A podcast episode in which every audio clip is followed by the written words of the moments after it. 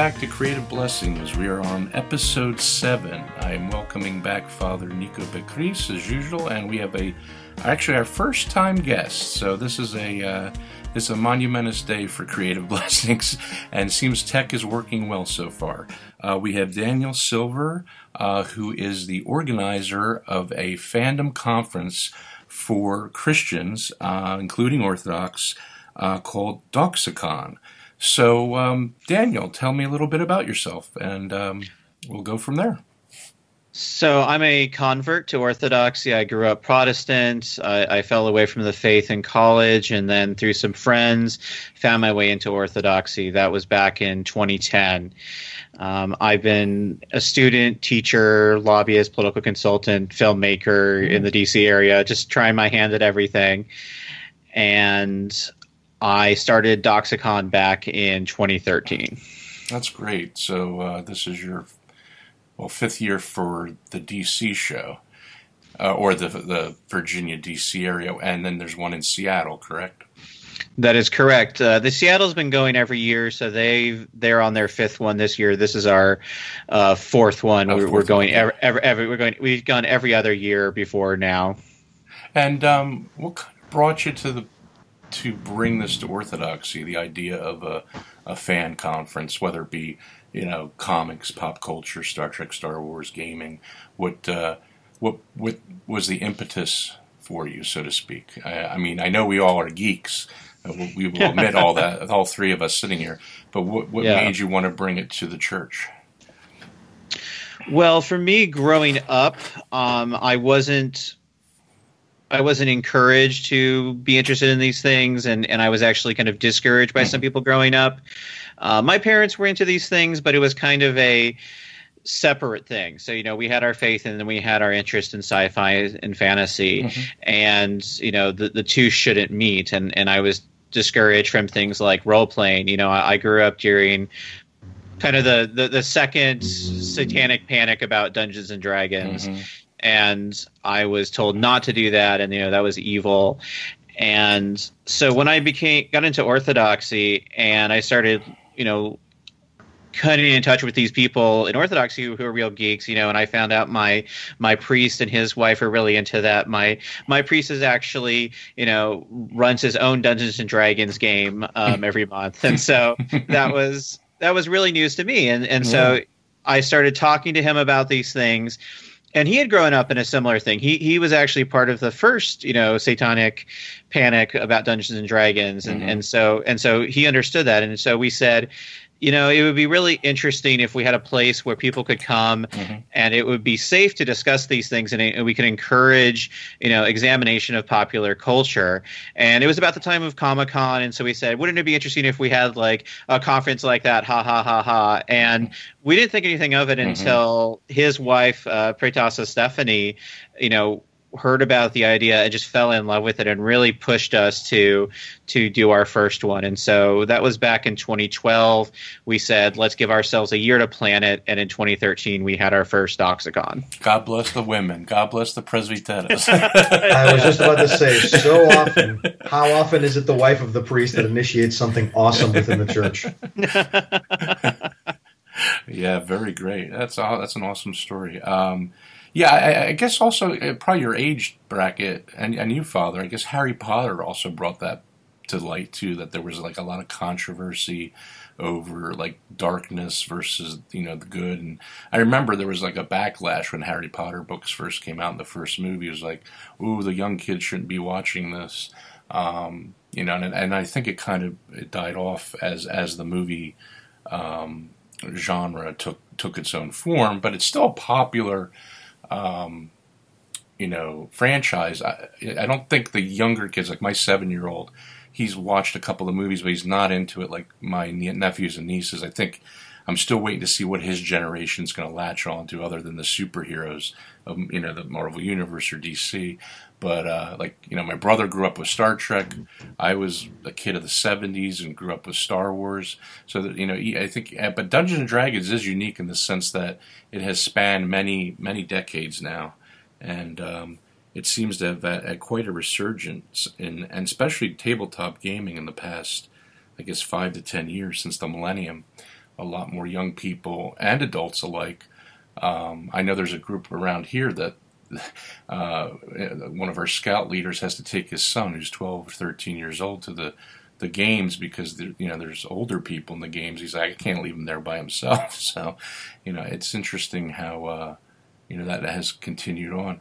Now, I noticed too, and you sent me a little bit of aspect. You, you were into, um, you know, science fiction. Would you say and, fantasy? Would you say Doxacon um, encompasses a lot of different kinds of fandom, or is it is it more gaming, or is it is it focus on you know the creative aspect, writing and the art, and the different uh, avenues of say movies and comics, or, or, is there just a main focus for you uh, in the way you're going to relate it to theology at the conference?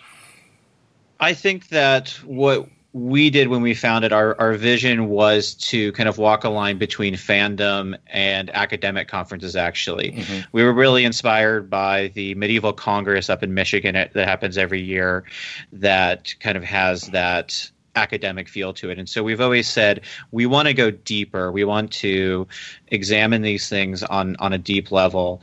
And we've had a mostly focus on fantasy, I'd say. So mm-hmm. we we did have a Harry Potter year one year. Um, this year, however, is actually space sci-fi, and so mm-hmm. we've when looking for speakers, I've made sure to get uh, sci-fi speakers. We don't do gaming as much. We, we haven't had a topic on like role-playing games yet. Uh, I know DocsCon Seattle has more of a focus on gaming, mm-hmm. and they've done that more but we tend to be very broad as far as literature, comics, movies, that kind of thing. We we we we're, mm-hmm. we've branched out to a lot of different things. Well, what father, also, what father oh, hasn't told you, even though he's fluent in Greek, he's also fluent in Klingon. No, I'm just kidding. so, well, how was only, your gawk? Only when I do, only when I do weddings. No. Um, so we're we're currently at the uh, Greek Orthodox Cathedral in DC, Saint Sophia's, and the way we found that was um, Father Zorzos, who's the the head priest there, came to our attention because during the Paschal greetings, uh, um, he actually does them in Klingon. Uh, and so I guess I, I guess I was on track there somewhere. yes. wow. That's a that's a new one our, our our priest father David draws the line at just doing Elvish. He doesn't do Klingon. Okay. Um, Man, that's great. That's awesome. Okay, so yeah, tell me more. Tell me more about like the kind of guests you bring in, and uh, are you trying to do something different each year, or build on the same theme of fantasy? Um, I know with my personal show, and we'll get into that a little later. Like we're always trying to think outside the box, so to speak. So what we generally do is we generally try to pick a theme, and so in past years we've done like Harry Potter, we've done Narnia, we, are doing space this year. We did Tolkien the 1st mm-hmm. year. And so it is a little more fantasy focused.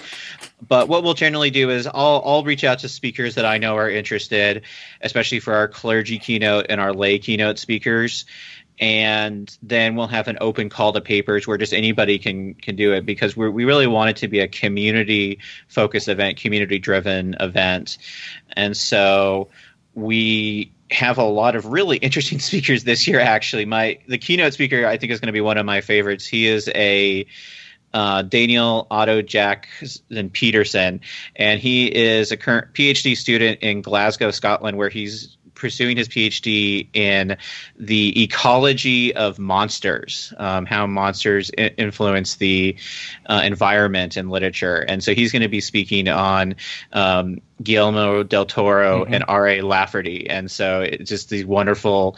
Um, you know, horror and thriller writers and, and creators, and just how they're uh, either Catholic background or specific Catholic faith, in, in case of R.A. Lafferty, you know, influences their their writings, and so it's really it's really quite interesting. So, are you drawing in not just Orthodox but Catholic, Protestants, all denominations of Christianity? Yes, we yes we have a lot of speakers from from all kinds of different traditions, and so um, we always have a cler- we always have an Orthodox clergy keynote speaker, and then we will um, bring in Catholic and Protestant speakers. So our, our keynote speaker this year is is Protestant, uh, but we have several Catholic writers as well. Mm-hmm. Interesting. That, that's that's interesting. The diversity, seeing different viewpoints from the different faiths, I'm sure, denominations. How about you, Father? How about you ask a couple questions here? Well, um, this is all really interesting stuff, and it makes me excited to go next month. I think that it's going to be. Um, I, I, love what you said, Daniel, when you bring up the topic of, um, you know, you wanted to kind of straddle the line between pop culture and kind of academic, because you know, as as as we all know, in so many of these writings, mostly, most famously, probably with Tolkien and Lewis, um, they were very academic. They're read at seminaries um, their work, you know, they did they did nonfiction, they did fiction. C.S. Lewis is so famous. Um, you know, I know that when I I had Protestant friends in college and high school that would just speak the world of him, and he grew up. Sorry, he well he grew up also, but but he he wrote in the time of kind of when high church Anglicanism was really popular. Um, and, and very prominent and very close to orthodoxy for that matter. So it obviously influenced and informed a lot of his writing. And there's it's just rich. I mean, you know, from my standpoint as as a, a, a pastor, as a priest of a church, you know, you always try to find new ways to speak to the era that we live in and and try to kind of connect with people a message that is timeless but maybe framed in such a way that is you know um, topical of our day you know? So um, you know pop culture is part of that whether it's superheroes. I mean, just two Sundays ago, and I'm actually posted the audio of a sermon on my blog, but um, just two Sundays ago, I, I, started a sermon by talking about a scene from Man of Steel. That's not an every that's not an every Sunday thing.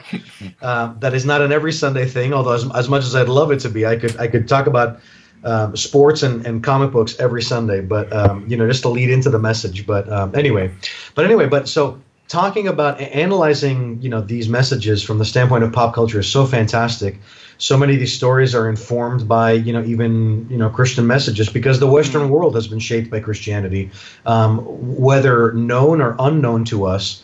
Um, there are there there are lots of stories with Messiah figures. There's lots of stories with kind of baptism references and so many others. So I always love studying that um, from that standpoint, from the standpoint of you know preaching. I love studying it from the standpoint of just kind of analyzing something as if you would do at a university class. I loved that about seminary and undergrad. It was a lot of fun. So I'm really glad to hear that um, that Doxacon is focusing on that. And and I got to tell you, I mean. I think if, if you're the main person bringing speakers in, I mean, you're to be commended because I saw the the slate for this year. I mean, my goodness, it just sounds like a, an all star team.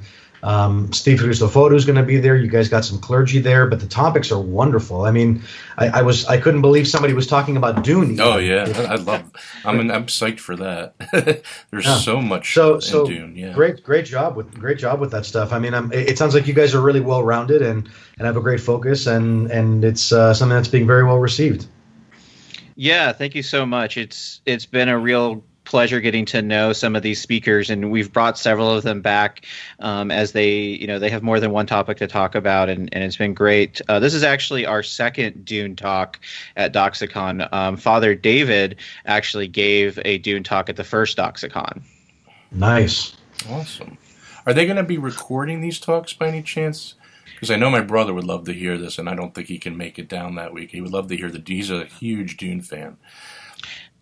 Yes, we we record them every year, and then Ancient Faith Radio has been has been wonderful and has been put has put them up every year. Awesome, awesome, great, excellent. So we'll we'll probably link to that then when we yeah. when we do our coverage. So would you? How would you say? Does like here's a, we're going to be giving you a plug here for Doxacon.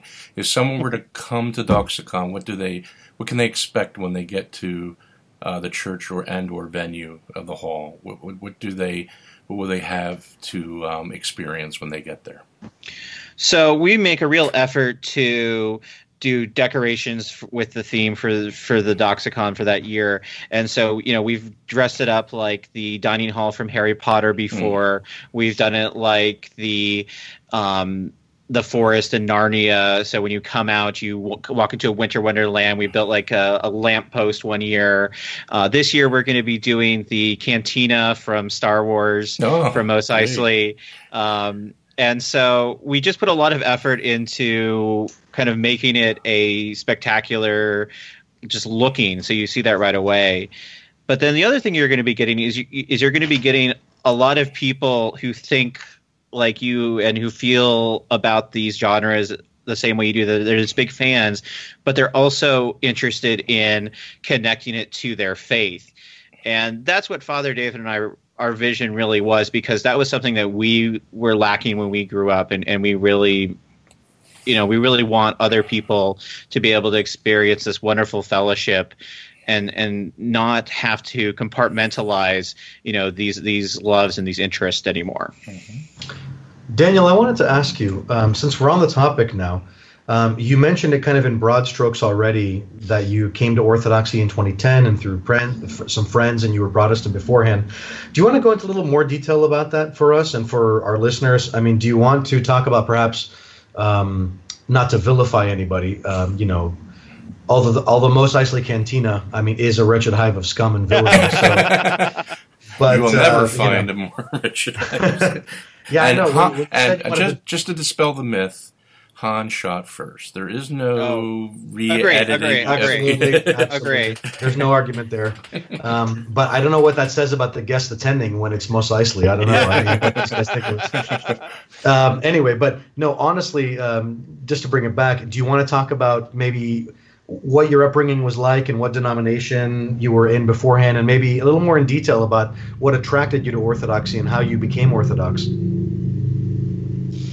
Sure. So uh, I grew up um, in the military in the Air Force, and so I moved around a lot. I was born in the Philippines, actually, and then I moved to Alabama, Texas, England, Germany, and then Virginia.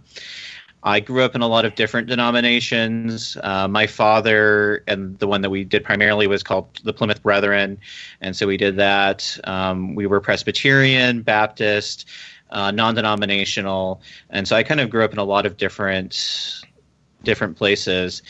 And there was kind of this dislike of sci-fi and fantasy. So so to to show how far I've come a little bit, um, I was actually one of those people who was like, Harry Potter is demonic and you shouldn't read it. I, I, I got into huge fights with friends mm. in in high school actually about that, where they were reading Harry Potter and I was like, you shouldn't be reading that. Um, and so I was part of the problem at some at some of the time. And when I got to college, I, I went to a small Christian college called uh, Patrick Henry College, very evangelical. And there was just a lot of hypocrisy there. Like when you when you kind of have people who've been kind of stunted all their life and you know told they can't do things and just a lot of control over them and then you send them to college and there's no one there to do that anymore they kind of go wild and so you know, I saw a lot of hypocrisy from these people who said they were Christians, and and uh, I started going to this mega church, and it just turned me off to Christianity completely. Um, but at the same time, I was taking theology classes, I was taking history classes, and I, you know, and it really opened up my mind to the ask the question, you know, where is that church from the Book of Acts? Where where did it go? Is it still around? Um, and I kind of left that for a while, and then and then I read. Uh, I actually read interesting book is uh, uh, Reason for God by Timothy Keller. Love that book. It's Sorry amazing. It's a it's a wonderful book, um, almost the entirely orthodox, even though he's Presbyterian or whatever. That's my that's my go to book for catechumens who are coming from no background with religion. Yes, it's an excellent book, and so I read that, and you know, it convinced me God is real, and that I need to be in a church. I need to be a part of a community. And so I started asking my friends, and one of my friends who had gone to college, um, she gave me uh, Facing East by Frederica Mathewes-Green. um, and in it I found the church of the book of acts you know and, and, and i found this historical apostolic you know Catholic Universal Church, and it was just exactly what I was looking for. And you know the focus on the Eucharist and and just the the beauty of of the sacrament, especially confession, for me just drew me in. And so I was I read the book in one night, and the next day I called a friend and was like, "Can I come to church with you this weekend?" And so I, I, go in and I walk in, and St. Mary's is a, is a small parish, but we just we have icons just floor to ceiling. There's a wonderful iconostasis. We have a beautiful choir. And so when I walked in, the choir started singing, and I just felt like it was angels. And I, I i understood for the first time what st paul meant when he said you know the cloud of witnesses. I, I could see all the saints. I could feel the saints there. And I, I could feel you know this is the the past the present and the future church.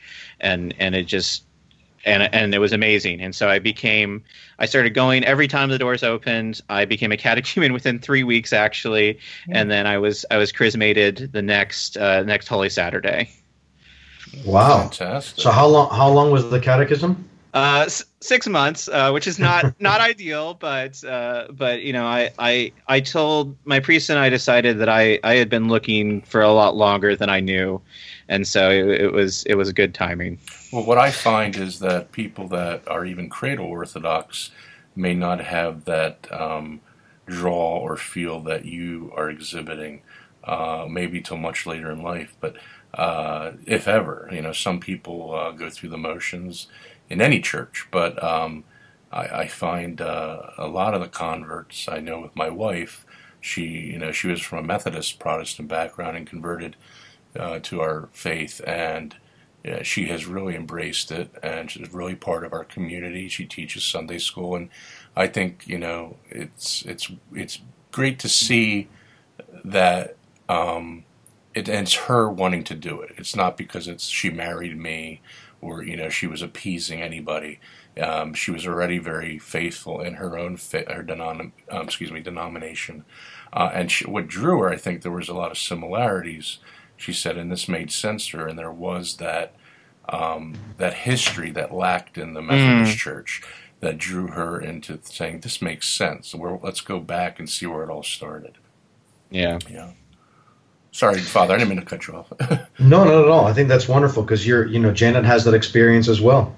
Um, Daniel, no, I was going to say six months is not. I mean, everybody's different. I know that some priests um, put a timetable on catechism, and, and that's fine um, because, quite honestly, it sounds like you were already doing some catechism on your own by reading Keller and some other books that your friends had recommended to you. Yeah. So um, you said that the St. Mary's is the church that you go to now, and is the church where you first experienced Orthodoxy. That is correct. Yes. So you have you always lived? I mean, have you been living in the area long then? Um, I've been living in the area since 2001. Um, I I moved out to Toronto for a couple months, uh, trying to make a go of that, and that didn't work out. So I, I moved back about a year ago. Um, so I, I have lived in some other parishes for a little bit, but but St. Mary's has been my primary parish.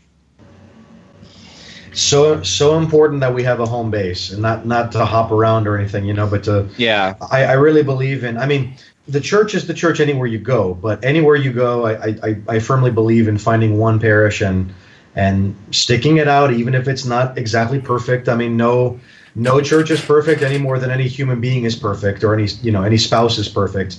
Um, you're always going to find compatibilities and incompatibilities, and that's okay. But you know, staying and sticking it out, sticking it out, and supporting it is also very very important. I try to tell people that as much as possible. So that's that's great to hear that that you found a home there. Um, tell me about this. I didn't know that. I got to be honest. I didn't know there was a D and D panic um, at any point in. What is this? Was this in? In the seventies, I knew when church? I was in. in as, sorry, I didn't mean to interrupt. Uh, when I was No, a yeah. child, there was a huge backlash in the late seventies, early eighties, and it was a very much the Catholic Church at the time, even more so, I think, than the Protestant Church.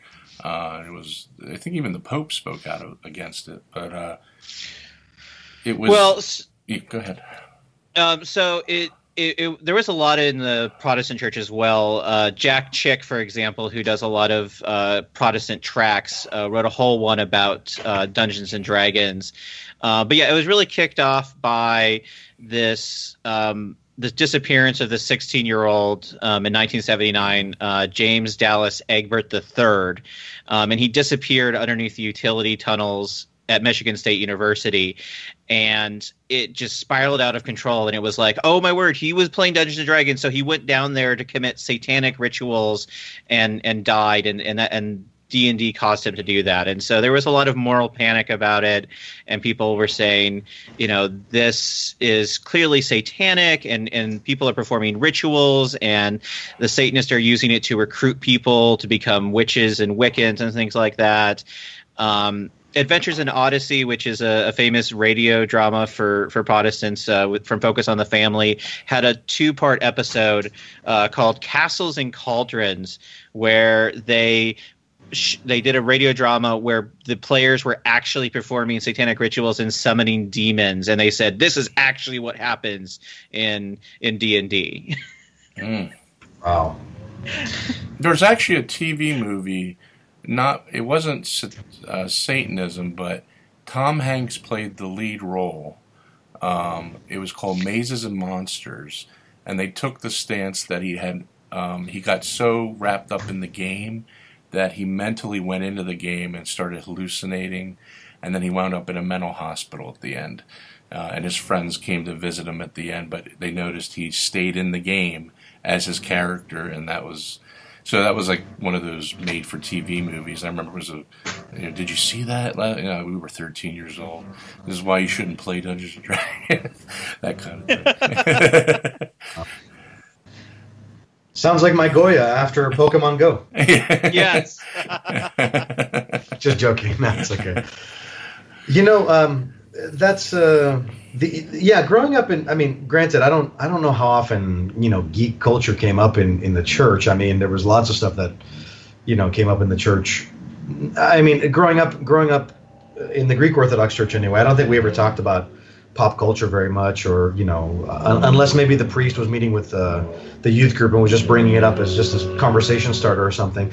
The only thing I can ever remember, um, uh, I, I, don't know if my priest talked about this, but my wife's priest for sure um, just mentioned one time to a Sunday school class about Ouija boards, um, which I think, well, yeah, I'm not. I mean, I don't know a whole lot about it, but I think there's some, there's some, there might be some basis there.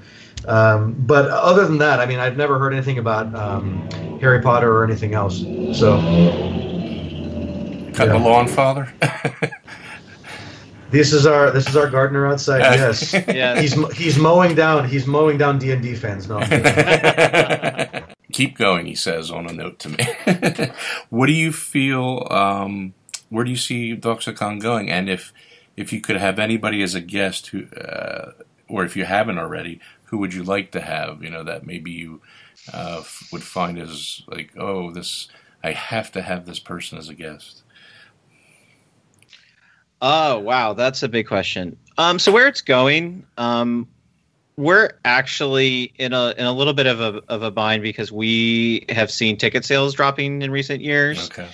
And so um, if I could see where it's going, I I think we need to focus on more local engagement and, and more local parishes coming and you know engaging lots of other people I, I, I would love to see this happen more we actually tried to expand into toronto a couple of years ago um, and, th- and that didn't go anywhere so i would i would love to see us go to more cities and maybe become more of a local thing it's it's hard to bring people you know all the way from california out for this sure. and and so I, I, would love to see more local Doxacons pop up. We, we've tried to start one in Toronto, Houston, and and so I would love to see that. Um, as far as speakers, um, you know, I would actually love one of my favorite series is the Dresden Files by Jim mm. Butcher. Mm-hmm. Um, and I think he has one of the best kind of mainstream portrayals of the Catholic faith, actually, because uh, he has several characters in that. Um, he has a priest. He has these uh, what are called Knights of the Cross, and and and they are they fight these demons, and they they each have a weapon forged from one of the nails of the cross. You know, and it's you know it's totally made up, obviously, but it's it's just such an interesting thing, and and it has such an interesting arc about redemption because in the book series, these knights have several opportunities to like kill one of these demons, um, or, or, or kill the person who's being possessed by the demons, and they're like, no, we need to we need to redeem them, we need to save them, and and that's just such a, a such an interesting message, and I think it's so it's so well done, and so I I I would love to have Jim Butcher. That that would be kind of my end all be all kind of speaker. great, great. Do you find that you bring in um, uh, age range from young to older, or is there a certain um, focus group you're, you're targeting? Um, we tend to get about my age range or a little older. We tried to have a teen track a couple years, um, and that just wasn't as well attended. Mm-hmm. Um, so I, I, I think I think we're focusing on a slightly older kind of probably about my age range to about your age range. Um, I, I, think there's a lot of a lot of interest in those age ranges, um, and also the disposable income to come to conferences like sure, this. Sure. And so that's that's a big part of our our demographics. Do you find it's mixed men and women, or more men, or um, it's about 50-50 actually. Okay. We, we, we, we have a we have a really good uh, mix of demographics in that. We also have a good mix of demographics in in speakers. I would say our speakers age range actually tends a little younger. Actually, we we have some younger people who are speaking. So, for example, Lee and Alexi Serdente are, are two of our kind of alumni speakers, and they've been speaking for several years, and they they um, are a little younger one would think, you know, and this is not to sound critical, but one would think that, you know, with the boom of superhero movies and, and popularity nowadays, um, how cool it is to be a geek, um, you know, with, with all these, you know, franchises out there nowadays, that a conference like this would be well received within the church. Maybe it needs a little more backing uh, from uh, maybe the sponsors. hierarchy or, or other, sure, sponsors, things like that. Yeah, I think that would be a big help. Um, the, the hierarchs have actually been very involved from the beginning. One of the things we require when you're starting a Doxacon franchise, as it were, is the backing of one of your hierarchs. And so this this event has been blessed by several hierarchs, um, and several parishes here in the DC area have have really supported us with that. Um, I I think in the DC area specifically, there's a lot of options for different kind of fan conventions, and so I, I, think we, we might be competing against kind of a crowded market right now. Yeah, it's a lot. There's a lot of fandom out there. yeah, every weekend there's two or three things going on, if not four.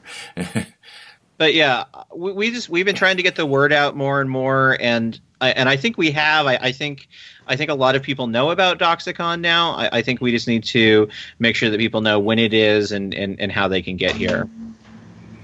Have have they brought in like like you said they did a Harry Potter thing with the youth? Um, have they brought in like um, the youth groups or Goya specifically, or or not as official as that, like group uh, visitors? Um, we've had uh, Goya has worked with us before and, and advertised it. Um, we could definitely have more of a formal relationship with them, I think, and and trying to get more advertising. But yeah, I, I think that's something we can work on. You know, none of us have run a conference before too, and so we're we're, we're kind of figuring this out as we go. And and uh, you know, and it's been helpful to talk to to people like yourself who have run conferences and and, and get some help. And so I'm oh, we're, I'm, I'm, we're still learning too. Trust me. we can, we can learn for, you learn every year something different. yeah. So I feel like I feel like we're learning every year. Um, we we just need to. We're, we're just still playing catch up a little bit. yeah, and I think, like you said, you do have a lot of competition out there. Uh, you know, uh, geekdom, so to speak, has become mainstream. So you have actually the week after you down in Baltimore area is FaerieCon, which the Frouds host that created the Dark Crystal uh, worked with Henson. And yeah. uh, I mean, you know, you have all these other types of cons popping up, not just sci. You know, it used to be Star Trek conventions and Star Wars conventions, sci-fi, and then you know the Comic Cons were so different when I was young. Now they, you know, if the, the mega ones, yes, are New, New York Comic Con, San Diego, uh, C2E2, Emerald City, those kinds. But then you still have the smaller cons uh, that you know a lot of people like going to as well because uh, they may have an artist or a guest writer there. They can have more of a one-on-one out, get lost in a crowd of, you know, thousands or hundreds of thousands. I mean, I, I, I actually didn't go to New York Comic Con this year because last year was so overwhelming. I was like, I had my pro badge. I'm like, you know what? I really don't feel like ducking the crowds. It's just like you get into this cattle call, and it's hot. You know, you get like a little claustrophobic. Uh, children unfortunately get stomped on, and mm. I don't know mm. why they don't have a separate area for kids. Uh, and you know they have a lot of celebrities there. Um, I, of course, enjoy more cons like yourself, uh, creative conferences, things like that, where it's more intimate and you get to know people. Um, these mega cons, I think, are I don't know. I, th- I don't know how long they're going to really last because I, I think they're. I mean, they make a lot of money but from what I'm understanding, people are not spending as much, you know, because they have to pay to get in. Uh, you know, they're not buying as much from artists and vendors. They're more going for photographs with sign um, photo ops and getting signed photographs with celebrities. So it's become more celebrity cons, the bigger cons like San Diego Comic Con and such. Um, so everybody to each his own, and then you, you know you have. I think there's a con for every. There's a quilt con in Yeah, New Jersey. yeah. They make quilts. You know, it's like, I think there's a con for everything these days. There is. Still, it sounds um, like this is, you know, I had a professor at seminary who said we have to be in dialogue with our age. We shouldn't Mm. shun. We shouldn't. We shouldn't shun the the world around us or what's going on. We should. We should, you know, use it. You know, for the church's message. And I mean, he would quote all all the time. I mean, all the time. Um, the fathers of the third and fourth century, for instance, that would use Plato and Homer. Um, you know, to convey their message. And we know for a fact that a lot of the fathers wrote and spoke in such a way as to you know evoke kind of Hellenistic thought that was already there, and and um, you know in the Hellenistic world, you know, and when I say Hellenistic, I don't mean just the culture. I mean really like what was being what was written and what was being read and what was being conveyed as stories in the in the time. Um, the fathers really um, understood it, they embraced it, and they you know they tried to you know use it for to spread the Christian faith, and it really worked. And and he said you know one of the th- one of the traps that we can fall into as Orthodox is to to kind of you know kind of put up barriers or shun those things um, uh, rather than using those things as a way of conveying the message. And that's one of those things I've always enjoyed doing myself, and and I think that you know events like this should be supported for that reason. And um, also, Daniel, uh, Father, knows this as well, but to our listeners, um, has started a podcast as well called Doxacast. And I've been listening to a few, and I, I really liked the title of episode four, May the Phos, the light, be with you. to Phos. And uh, it was, it was, these are little, these really good episodes, and they have, uh, you know, different topics in each. And uh, where do you see that going with your, your podcast? What do you hope for it? Um, well, we started that as a way to try and engage with our audience a little more and kind of draw people in and educate them about what Doxacon is about and, you know, this kind of meeting of the academic and the theological. And so I, I think we're coming up on our kind of first season and we're probably going to end it a little bit and then we'll we'll start with a new cast um, afterwards after after this doxacon i think father david and i are going to record one more episode um, i'm looking for a new host right now unfortunately my my my current co-host um, addie mena uh, just had her first child and so Oh. she's a little bit little busy right now um, but yeah we're we're just looking we're hoping to get more topics. Uh, I think we covered a lot of different topics, and so I think there's something for everyone there. Great. Well, I, I had a personal question. Well, not personal, but about Doxacon. I know Father mentioned Steven Christoforou. Did you come across him from his podcast or from Be the Bee, his YouTube channel for Orthodoxy? Um, I I had seen him on Be the Bee before, but um, uh, we're actually we have some mutual friends of his from from col- when he was at college, and so Mhm. um, I I contacted him through them actually, and so uh, yeah, but we've been we've been talking for a couple years about this uh, since the first Doxacon actually about him coming, and so th- this year we finally got him. It's funny, and it's it's almost like he's like um, a celebrity at my church because like all the youth educators watch him. Yeah, And my wife uh, was supposed to be there for an event. They do like a, uh bag bingo charity event. And I said, Mhm. You're not going this year. We have to go to Doxacon. And she's like, Oh, really? I said, Well, you're going to get to meet Father. She's like, Oh, that's great. I said, And guess who else? And she goes, Who? I said, Steve. And she like jumped up like she was like a, like a fan. Like, oh my God. Oh my God. yeah, we're we're- we're really excited. We're really excited to get him for for Doxacon this year, and and his his topic sounds amazing. He's talking about space, and you know, and w- for our theme of sci-fi this year. So Awesome. Janet's reaction. Yeah. Janet's reaction sounds like mine when I hear any news about Superman. Oh yeah, yeah. Father is this the the uh, the biggest fan of Superman I have met, and I've met some big fans. Wow, I'm honored. Daniel, Daniel, before we let you go, I just wanted to um, ask, um, you know, from the fan side of things, uh, what would you say you're most a fan of? I mean, we t- we have, there's a lot on the table.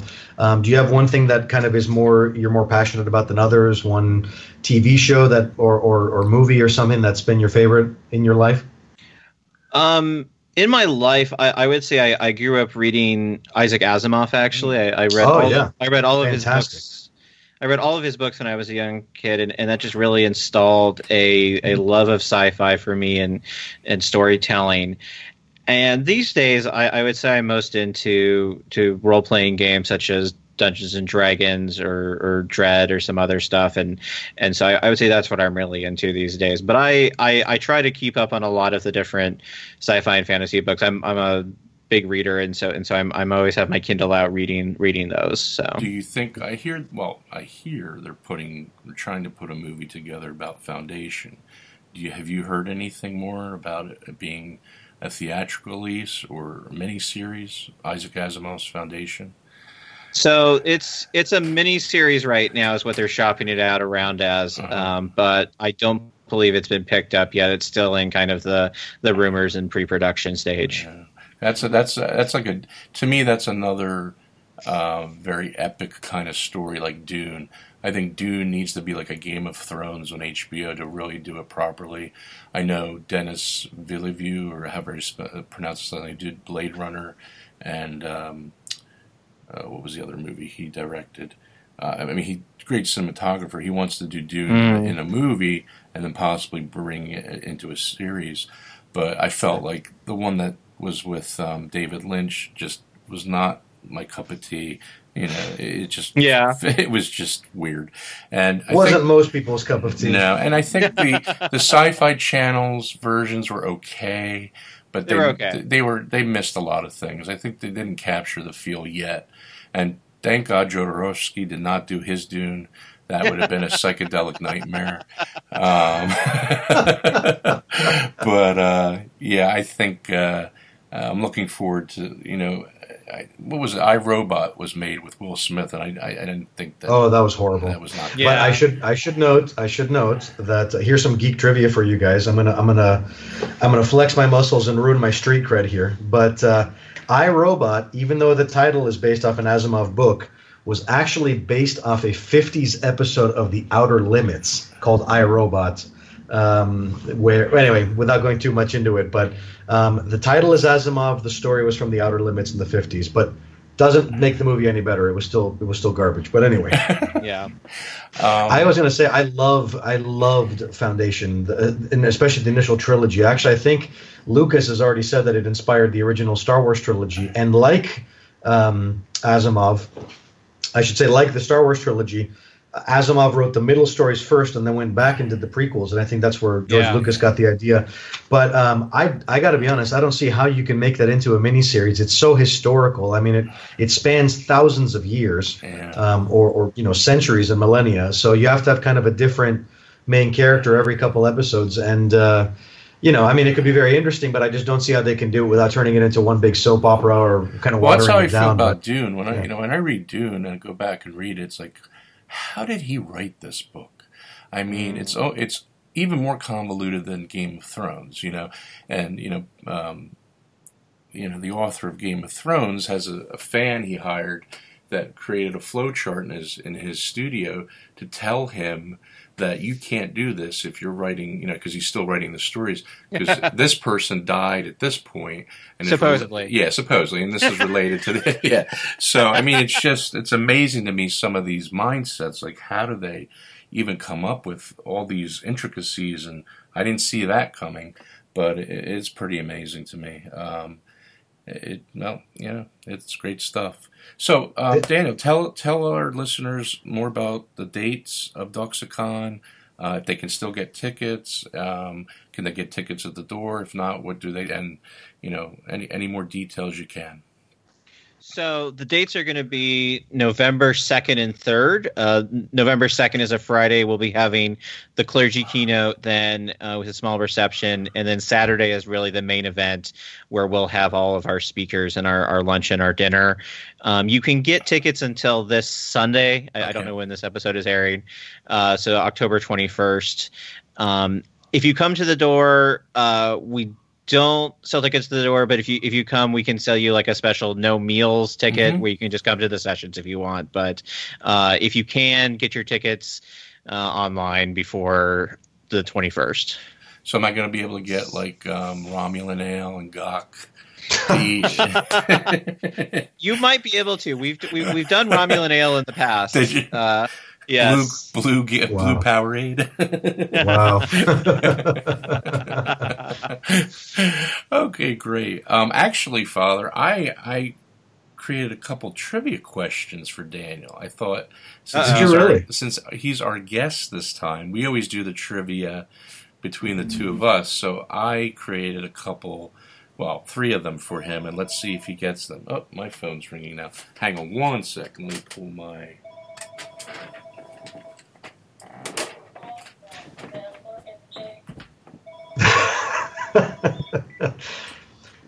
Honestly, I thought we would have skipped the trivia this time because we have an interview, but I'm happy to hear that we're still doing it, Daniel. I don't know if Chris is giving you, I I don't know if Chris is giving you a heads up on whatever the topic is, but we'll, I'm sure none, we'll do the best. we none at all. None at all. I have no. Even idea. better. Okay, here we go. Sorry about that. I forgot to put that receiver out of the room. All right, where's my notes here? All right, now these might be easy for you, maybe not. I don't know. Two are from Dungeons and Dragons, Okay. and one is from Star Trek. Oh, okay. What does T what does TSR stand for, or what did it originally stand for? Oh, oh, I just, oh, I should know this. I just read the Gary Gygax graphic novel, so, um, uh, can you give me a hint? Okay, it starts with tactical. oh, tactical. Hmm. Studies rule.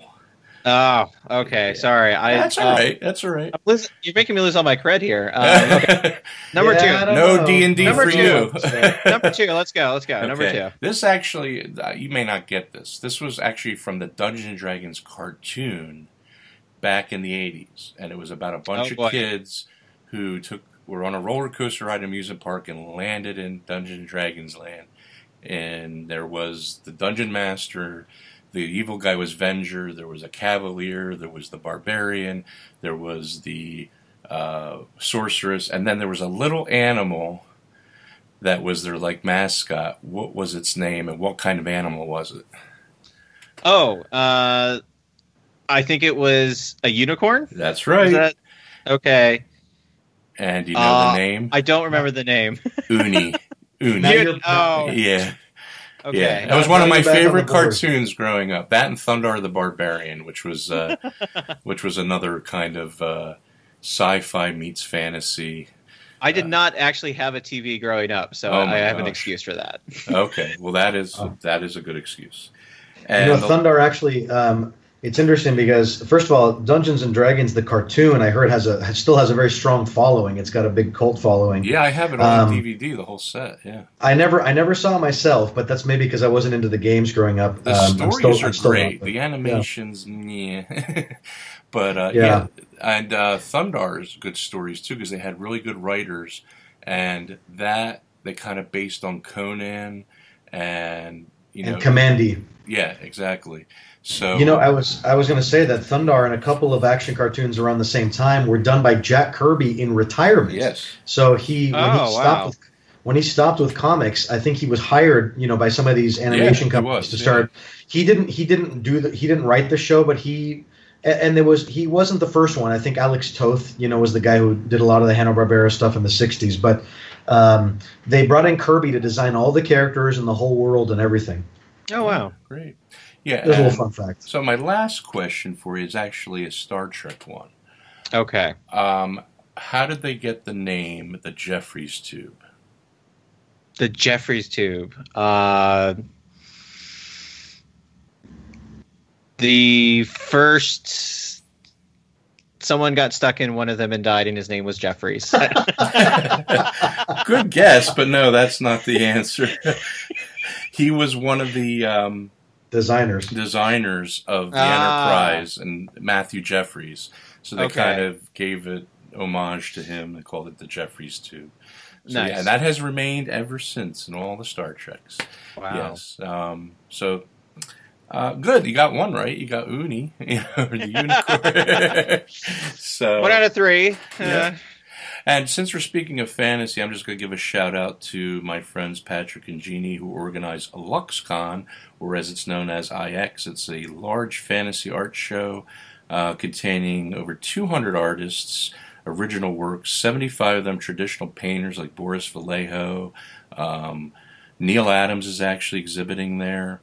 Uh, big names like Brom and Julie Bell, uh, Scott Fischer, Marc Scheff, all the big names in fantasy art, imaginative realism as they call it, over the next five days in Reading, Pennsylvania at the GoggleWorks Art Center. And at the Doubletree Hotel, they'll have the night showcase for um, artists coming in who are emerging artists and those that were not juried into the main show. And they allow digital artists. And the main show really focuses on traditional art, and collectors from all over the world come by and come by these fantasy paintings. And it's a really good conference. They have great programming. In fact, my attorney and friend is uh, screening Eye of the Beholder, which is a documentary that he and his wife and business partner created uh, about the art of Dungeons and Dragons. And they'll Oh. be screening that Thursday.